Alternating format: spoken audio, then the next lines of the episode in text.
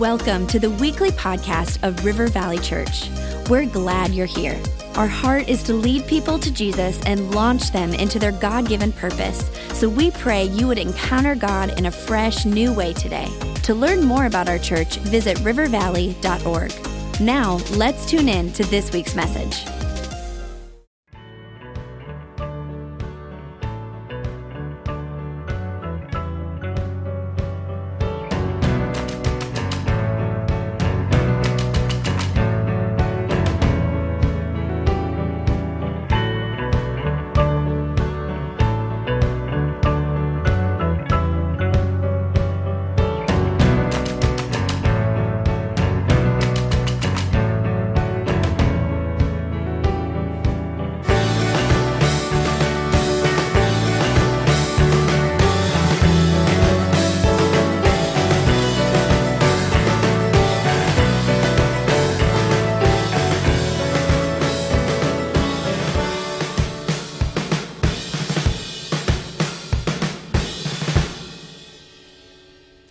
All right, well, we're excited to continue our teaching series. This is week five of our series entitled Suit Up, where we're studying the armor of God, and it's just been such a fantastic series. So many of you have emailed in, uh, called in, and just shared just how this series is making such a really great difference in your lives. So thank you for doing that. Uh, we continue to hear great reports about how amazing God's Word is and the difference that it makes in our lives. Come on, how many know that God's word's amazing? Say yes, right?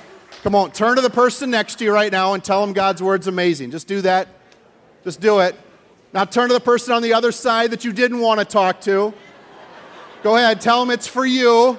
It's for you. Go ahead. It is. It's, it's so, so amazing. So far, we have taught on the, the belt of truth, the breastplate of righteousness. Two weeks ago, we talked about the amazing gift of the shoes of peace. Last week, Pastor Rob taught a great message on the shield of faith. And uh, just if you missed that, you need to see that message that Pastor Rob taught, Shield of Faith, and just was so, so encouraging and challenging. And so today we get to look at this part of the armor of God called the helmet of salvation. And uh, we're going to jump in, and we've been studying uh, Ephesians, excuse me, chapter 6. Ephesians, Ephesians was written by the Apostle Paul, and uh, the Apostle Paul wrote, also wrote the book of Second Timothy. And uh, the Apostle Paul, we've been studying his writings for a while in the New Testament and this series again in Ephesians. And there's so many incredible things that, that he has to share with us under the inspiration of the Holy Spirit. And I believe that today, I mean this, I believe that today, God's going to speak something really clear, specific, encouraging, and challenging to everybody that's here. And so you're not here by accident. Everybody that's watching by video, everybody that's listening, God has something very specific and really, I think, incredible for us. And in 2 Timothy chapter 3 and verse 1, the Apostle Paul is talking to a young leader. We don't know his age, but we just know Timothy was referred to at this point of his life as a young leader. And the Apostle Paul says to him in verse 1, he says, You should know this, Timothy, that in the last days there will be very difficult times that in the last days there'll be very difficult times. The, the Living Bible uses the phrase that in the last days it'll be really tough to be a Christian. There'll be times when it's really tough to be a Christian. And, and I don't know about you, but I love the honesty of Scripture. I love the honesty of the Bible because the Bible talks about healing and miracles and love and grace and forgiveness and relationship, and all that is such a great part of the gospel of Jesus Christ.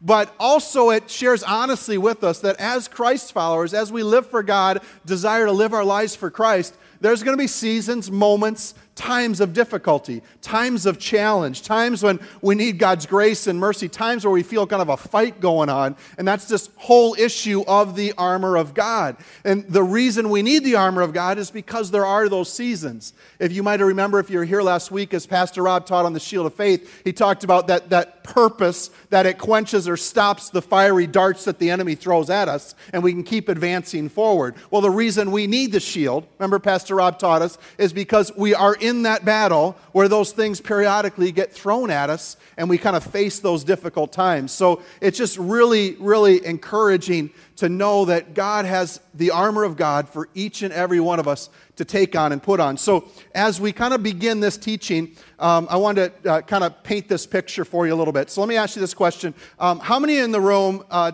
today, this weekend, you have, um, you grew up playing sports of some kind or in band or drill team or orchestra, but you grew up uh, at least a few different years playing sports at some level. Can I see your hands?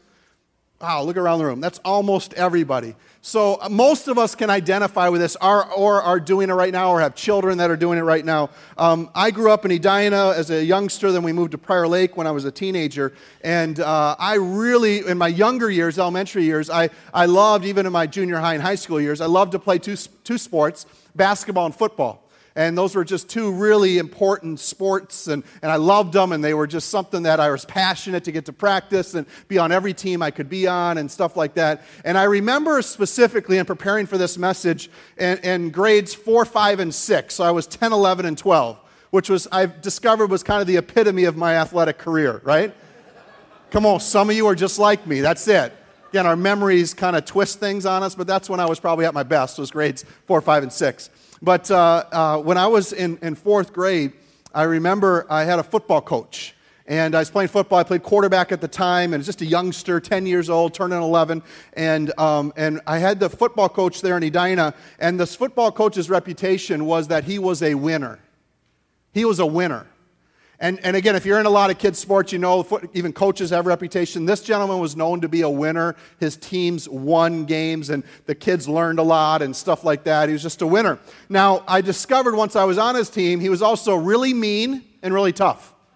I don't know if you've had a coach like that before, but he was really mean and really tough. That wasn't on his resume when we signed up but that, that's who he was. And I remember uh, when we were in this scrimmage, we are just partway into the, se- into the season, and I was still learning the offense and learning the, you know, the probably half dozen plays we ran and stuff like that, trying to figure everything out. And it was during a scrimmage, and believe it or not, I made a mistake. I know, that's hard to believe as a quarterback, as 10 year old, but I made a mistake. And the coach, I remember this so vividly because maybe I need counseling, I don't know, but I was 10 years old and I made a mistake and I sent the running back in the wrong direction. The play got all broken up. And, and the coach yelled across the field for everybody to hear. My last name is Poley. He says, Poley, get your head in the game. What are you doing? Get over here. I was so embarrassed. I mean, I'm, I'm 10 years old. Some of you are like crying for me right now, aren't you? But it, I, I was just, I was traumatized that this guy called me out and just reamed me out in front of everybody. And it was, it was challenging moments. I really played in fear the rest of that season. The next year, literally the next year, uh, it came time, went off football again and, and played quarterback and had a coach I'd never had before, different coach. And uh, this coach also was known to be a winner. He also had a reputation that he was a winner. And uh, believe it or not, I made another mistake my next year uh, as often happens. And it was a scrimmage similar to the year before. And again, I can remember the, so many details about this day. And we're in the scrimmage, and, and I, I, I miscued on the play and, and, and ran the offense wrong, and the play broke apart. And my coach from the sideline called out to me. Said, Darren, I mean, it's a whole lot better. It's a whole lot better when they use your first name, isn't it? It is. It's like when your mom doesn't call you your full name with the middle name, right? It's a whole lot better. Whenever my mom would say, Darren Francis Poley, I knew I was in trouble. I, yeah, my middle name's Francis, okay? I knew I was in trouble. I won't tell you what Pastor Rob's is because it's even funnier. But, anyways, um, he says, Darren, come over here a second. And here's, here, here's literally what happened. I walked over the sideline, and my coach got down on one knee where nobody else could hear him. And he said to me, Hey, Darren, let me explain to you how this play goes. he talked to me about it finished up, and he says, Do you have any questions? Are you, are you good? Are we clear? Just me and him, private, nobody else could hear us. I said, Yeah, I got it, coach. Yes, sir. So we stood up, and he always finished his little pep talk with me. He'd say, Now go do it with excellence. He just sent me right back into the game. He said, Now go do it with excellence. And I, I share that with you because the more we study the Apostle Paul and his writings in the New Testament, I think he would have made an amazing coach. I think he would have been a great coach. He had been through the wringer. We talked about that before. He'd been in prison, been in jail. He had, he had achieved, succeeded, had high levels of achievement in his life, was a Pharisee of Pharisees, knew the Greek and the Hebrew and all this kind of stuff. And he had had highs and lows, and he had been through it, and, and he knew how to win. And he's got all, this, all these different instructions for us in Scripture that are strong, that are clear, that, are, that, that, that really help us, and yet he, his, you can almost tell that he's pulling for us to be winners. He's pulling for us to be everything God wants us to be, like a good coach would do. And he's not trying to embarrass anybody, but he's pulling for us. So when we look at the armor of God today and the helmet of salvation, uh, we're going to hear kind of again from the Apostle Paul, and we're going to just kind of receive it as just a great coach is saying, hey, hey, hey, everybody, listen up. I got some really incredible things to share with you. Now go do it with excellence. So, Ephesians chapter 6. If you're ready, Sam, ready? Here we go. Verse 10 Finally, be strong in the Lord and in his mighty power. Therefore, put on the full armor of God, so that when the day of evil comes, you may be able to stand your ground, and after you have done everything, to stand. Stand firm then with the belt of truth buckled around your waist, with the breastplate of righteousness in place, and with your feet fitted with the readiness that comes from the gospel of peace. In addition to all this, take up the shield of faith, which is with which you can extinguish all the flaming arrows of the evil one.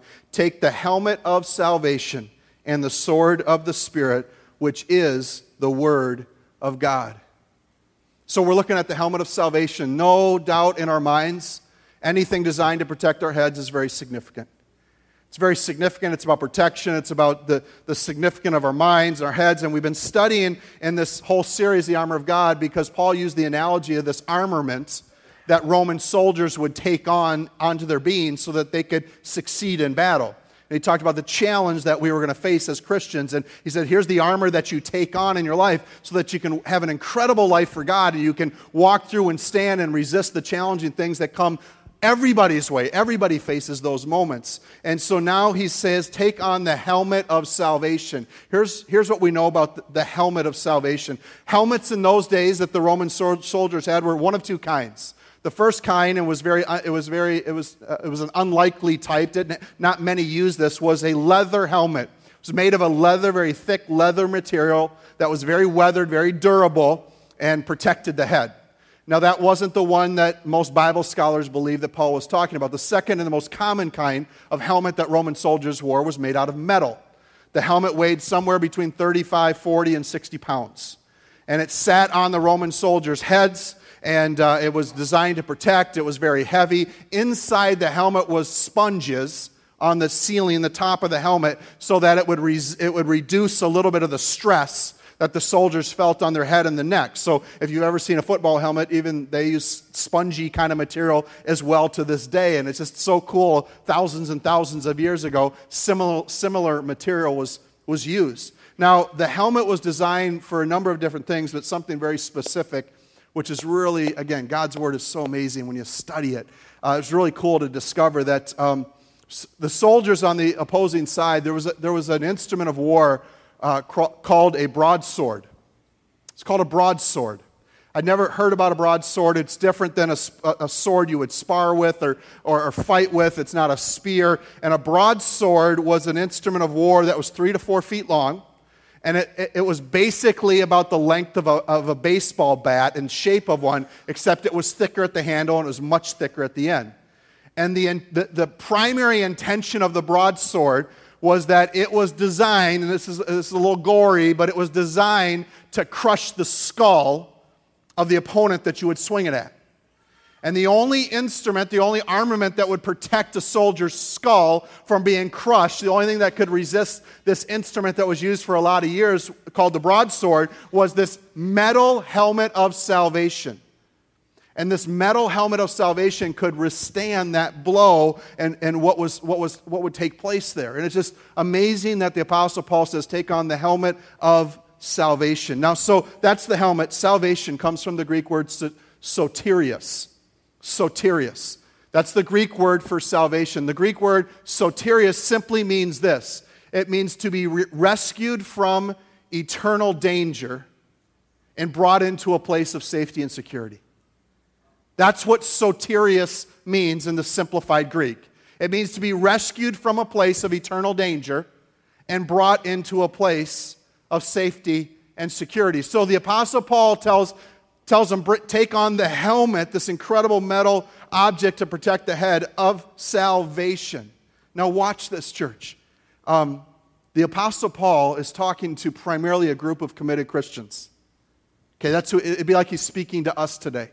He's speaking to a lot of people that have fully committed their lives to God, that have accepted Christ as their Lord and Savior, many that have experienced salvation. So he's saying to this big group that's, that has mostly experienced salvation, he's saying, for every one of you that's mostly experienced salvation, take on the helmet of salvation. And some might think, well, well, didn't they already have that? Or why was he teaching them that? And what was the purpose of that? So the goal is my goal is today is I'm going to share some takeaways, some action steps with you where I feel we can get this right. I feel like we can get the helmet of salvation right in a way that just would honor God, honor Scripture, and, and it will just be really exciting. So, in a few moments, I'll encourage you to take a few notes. I'll share a few takeaways with you. But what we're going to do before that is we're just going to share a testimony of somebody that's part of our church whose life was changed, um, who experienced salvation through God's amazing love. So, let's watch this message together.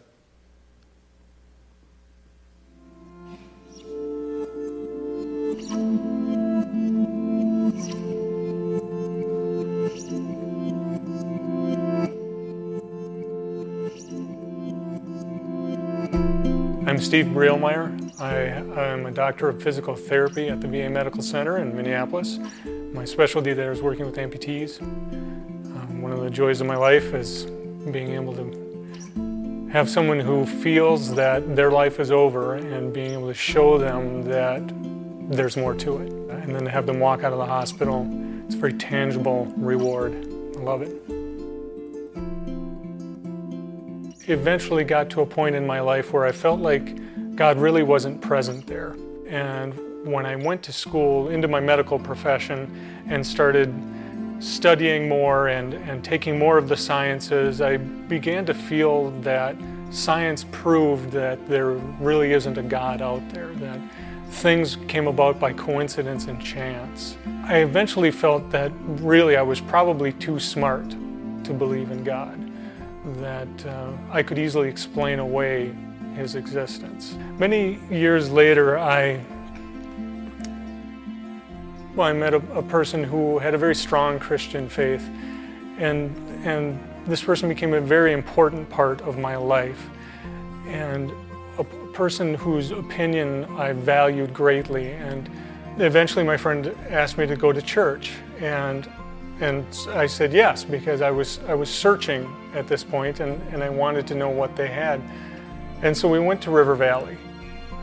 I remember a sense of the sudden approachability of God that I hadn't felt in my upbringing. Afterwards, on the, after church and the ride home, we discussed what had been said and and the things that had come up and, and my ideas, and I found this desire to know more.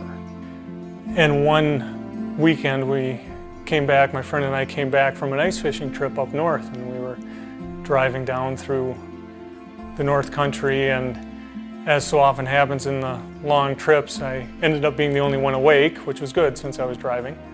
And I felt compelled to ask God to prove that He wanted me. And I thought about a time on another trip through rural Minnesota when I had seen a wolf on the side of the road and it just popped into my head. And so I asked God to show me a wild dog. And then over the next several hours, driving down through the woods of Minnesota, I didn't see anything. I saw a couple of bald eagles and I told God those didn't count. And eventually got home and when I got home, nothing had happened. I was disappointed. I felt that God was telling me He really didn't want me. And, and so I thought, well, that's it, fine, I've got my answer. I can pull back now. And then I left to run an errand. As I pulled out of my suburban neighborhood, and turned up the road, a coyote passed in front of my truck. And I knew that that was it, that that was what I'd been asking for. And God had waited until I was alone to give it to me.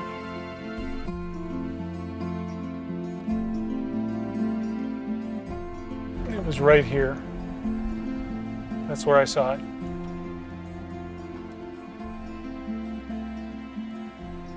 Eventually, it, it came to the point where I was in the car again with my friend. We were talking about a friend of ours whose daughter was ill. And my friend said that she was going to pray for this little girl. And I said, I will too. And my friend said to me, Why? I said, Well, because I want to do something to help. She said, Well, your prayers don't mean anything. I couldn't believe what I was hearing. How, how could they not mean anything? She said, Well, you don't believe. And I'd never thought of that. And, and so then my friend asked me the question, Then why do you want to pray? And I said, Because I feel something when I do it. I feel some power. I feel as if I'm contributing. She said, Why is that? And it was then that I realized it was because I believe. And that changed how everything in the world looked to me. And then Easter came. And Pastor Rob asked if anyone would like to raise their hand on this day. And I did.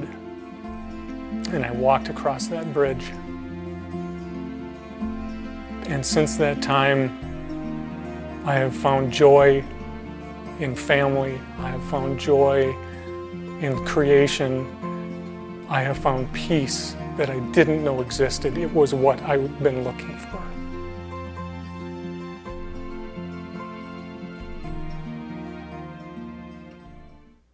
Wow, isn't that cool?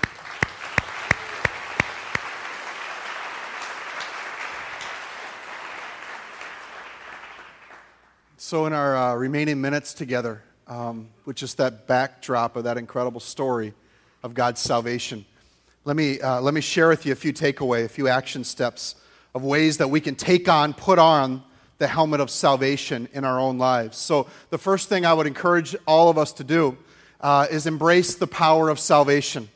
Embrace, everybody say the word embrace so good embrace the power of salvation romans 1.16 says for i am not ashamed of the gospel because it is the power of God that brings salvation to everyone who believes. Isn't that good? Everyone. And when I mean about embrace the power of salvation, it's like we just saw in that video that that that there, you know, I don't know about you, but for me, I have seen so many lives completely turned around by God. I have. I have seen marriages completely restored. I've seen people experience miraculous healings. I've seen addicts delivered. I've seen young people become on fire for God and reach their friends. I've seen so many people that were without hope, had their hope restored, and their lives were transformed by a personal relationship with Jesus Christ. I know what happened in my own life as well, and I want you to know part of the ways we take on the, the armor of God and the helmet of salvation is we embrace the power of salvation. I'll tell you, I'm convinced. I am. I'm sold on it. I'm convinced. I get the intellect side as well. I've done the study side, but I also get the experiential side where God does really cool things in our lives. Uh, it's just so exciting. The second thing I would encourage you to do is to commit to the necessity commit to the necessity of salvation. What I mean by that is, let me read a few verses for you really quick. Jesus answered, I am the way and the truth and the life. No one comes to the Father except through me. Romans 10 9 says that if you confess with your mouth that Jesus is Lord, if you believe in your heart that God raised him from the dead, you will be saved.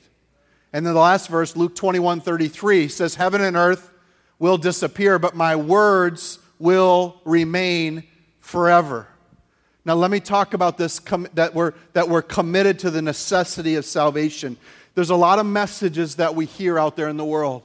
There's a lot of things going on. There's a lot of people that have different ideas about God and how to get to God and all the, all the different things that come down and come through the different uh, avenues of communication that we hear. The Bible says that the only way to heaven is through a personal relationship with Jesus Christ.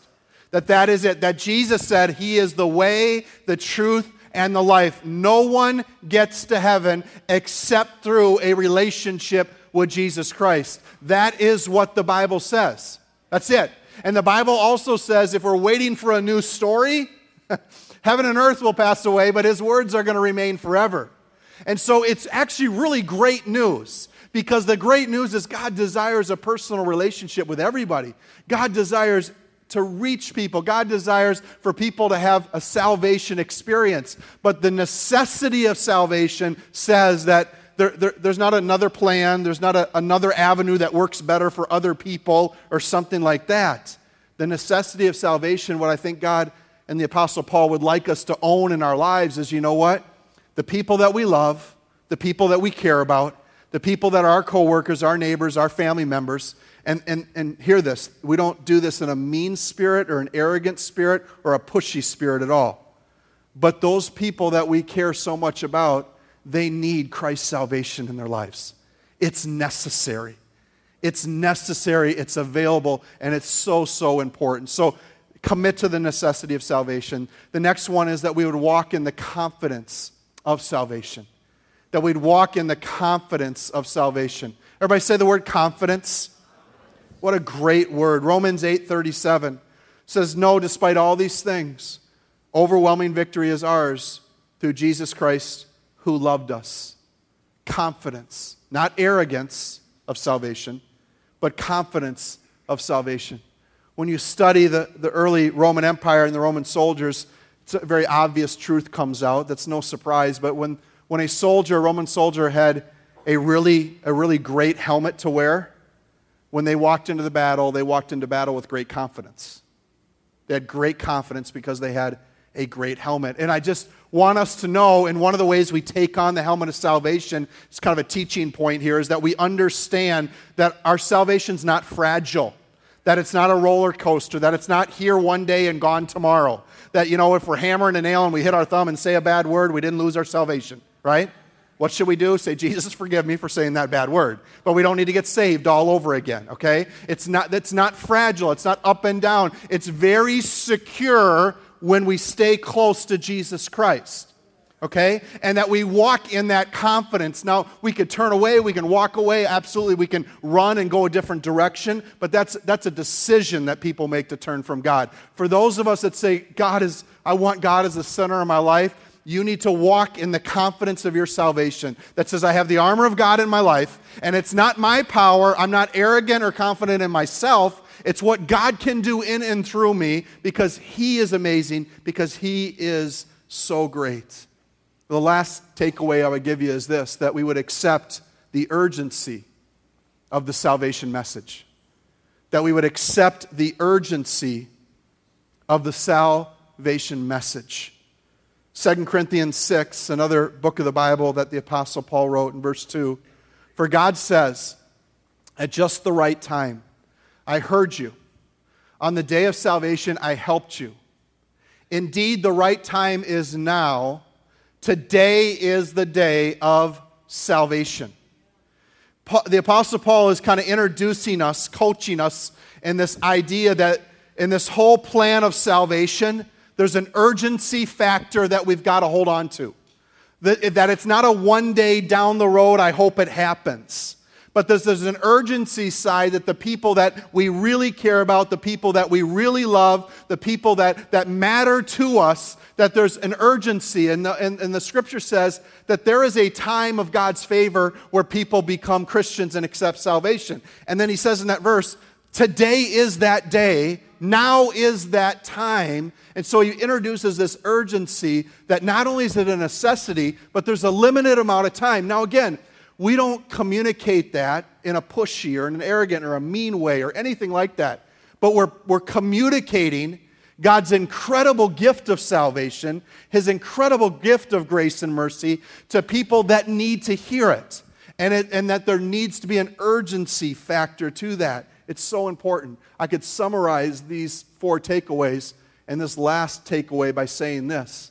For two weeks leading up to the series, I, I, I, tend to ask myself questions as I'm working on a message. And, and the question I was asking myself, it may sound simple to you, it is a simple question. It's this Why is the helmet of salvation so important? Why so urgent? Why so important? Why, why is it so urgent? And my answer for you is this If we strip away all the other stuff, there's a lot of other things we can talk about.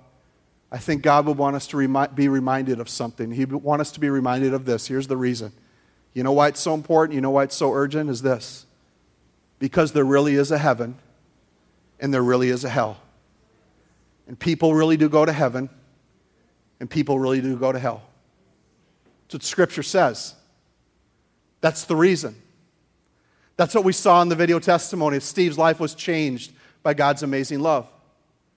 Eternity is that important. And so that, that is that, that message of urgency that we, that we grab onto. Early on in the message, I, I shared with you some experiences that I had in, in elementary grades of playing football, and I played it in junior high as well, and played offense, like I mentioned to you. And we were in a game, and, and uh, defense was on the field, and so I wasn't playing, and one of the defense, defense, defensive players got hurt on our team my coach turned to me and said, Darren, I want you to go in the game and play this. So I grabbed a helmet, ran into the game, ran towards the line of scrimmage to play in that play, put the helmet on my head, and realized I didn't take my helmet, I took one of my teammates' helmets. And if you've ever worn somebody else's football helmet, they look a lot alike on the outside. But if you ever worn somebody else's helmet, it just doesn't fit right. It's either too big and it pinches you, or it's too loose and it's very dangerous to wear a helmet that's too loose. It was too late because I was already out in the field. And I'm just reminded of it, of this truth, that you have to have your own helmet of salvation. It's got to be yours. You've got to have your own helmet of salvation. You can't wear mom's or dad's. You can't wear your brother or sister or your best friend's. You can't wear a certain church style as your helmet of salvation. It has to be personal, it has to be yours. It has to fit right where God designed it for you, and it came out of an experience, an encounter that you had with Jesus Christ. Then it is a personal helmet that is right, that fits, that, that you will experience God's incredible love in the journey as we live for Him. One more verse Philippians chapter 2 and verse 12. Paul says, Therefore, my dear friends, you, as you have always obeyed, not only in my presence, but also now much more in my absence, Continue to work out your salvation with fear and trembling. Continue to work out your salvation. Your salvation.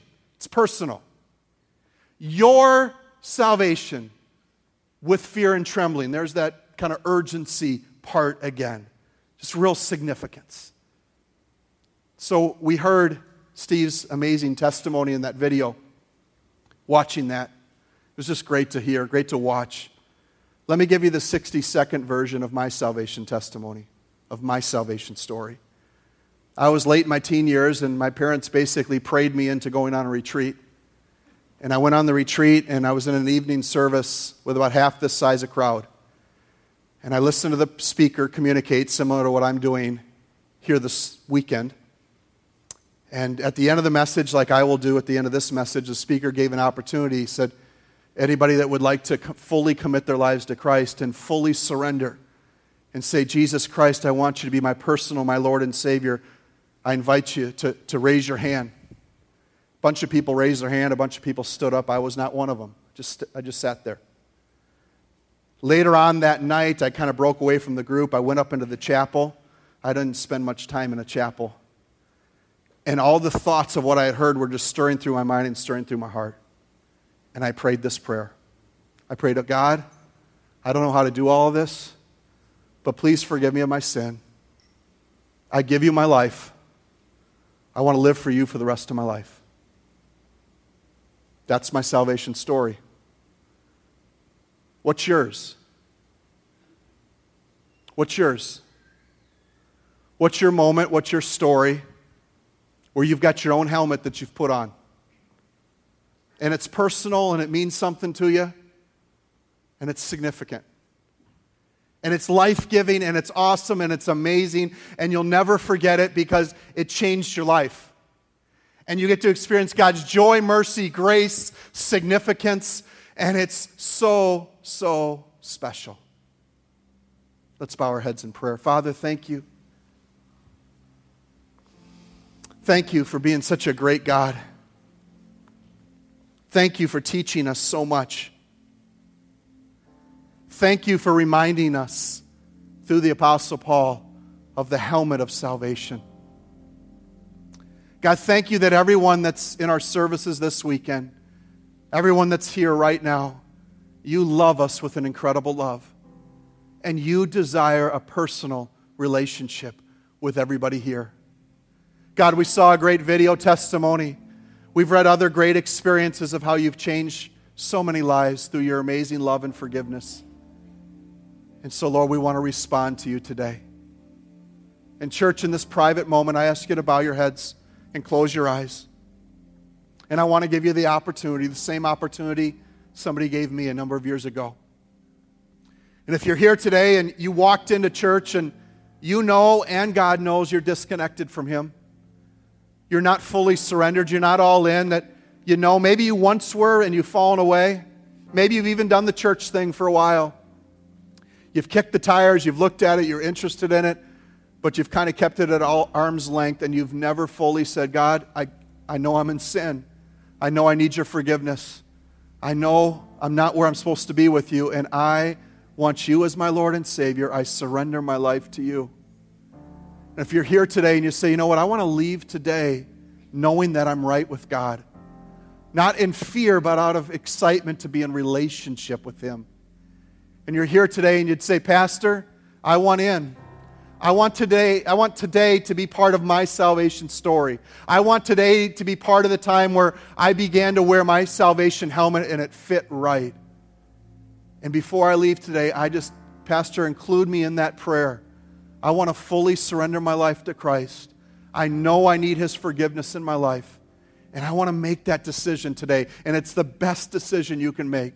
So, as heads are bowed and eyes are closed, if you're here say, Pastor, include me in that prayer, I want I want to do that. I want to fully surrender my life to God. If that's you, I want you to just boldly raise your hand really high right now, all across the room, and just keep it up. Just raise it high and keep it up all around the room. There's hands everywhere, in every section. Wow. All over the Just keep it up for me, would you? This isn't to embarrass you. I just want to acknowledge you. Just that your boldness says, God, I'm in. I, I want this. I, I want to fully surrender my life to Christ. Keep it up in Jesus' name. I agree with you. You can keep raising them. I agree with you. I agree with you. Your decision. No pressure, just you responding to God's amazing love. I want in. I want in. I want this. In Jesus' name. Thank you. Thank you. Thank you. Wow. Thank you. Amen. You can put your hands down. Can I invite everybody to stand with me, please? I promise I won't keep you more than another minute or two. We're about to pray a prayer that's really significant. And I always invite the church family to pray this along with the many, many hands that were raised. And um, so many people said, This is the decision I want to make today. For those of you that raise your hand, I, I am so happy for you. I so think you made a great decision. I just, I don't want to underestimate it at all for the sake of time. I just want you to know it is so significant. It is life changing. I really mean that. So we're going to pray a prayer. It's simple, but it's so meaningful. And I'm going to ask you, everyone, to repeat this after me as we support one another. Let's close our eyes. Jesus, I come to you. Please forgive me of my sin. I surrender my life to you. I invite you to be my Lord and my Savior. I desire to live for you for the rest of my life. Thank you for loving me. Thank you for forgiving me. Jesus, I love you. Jesus' name, amen.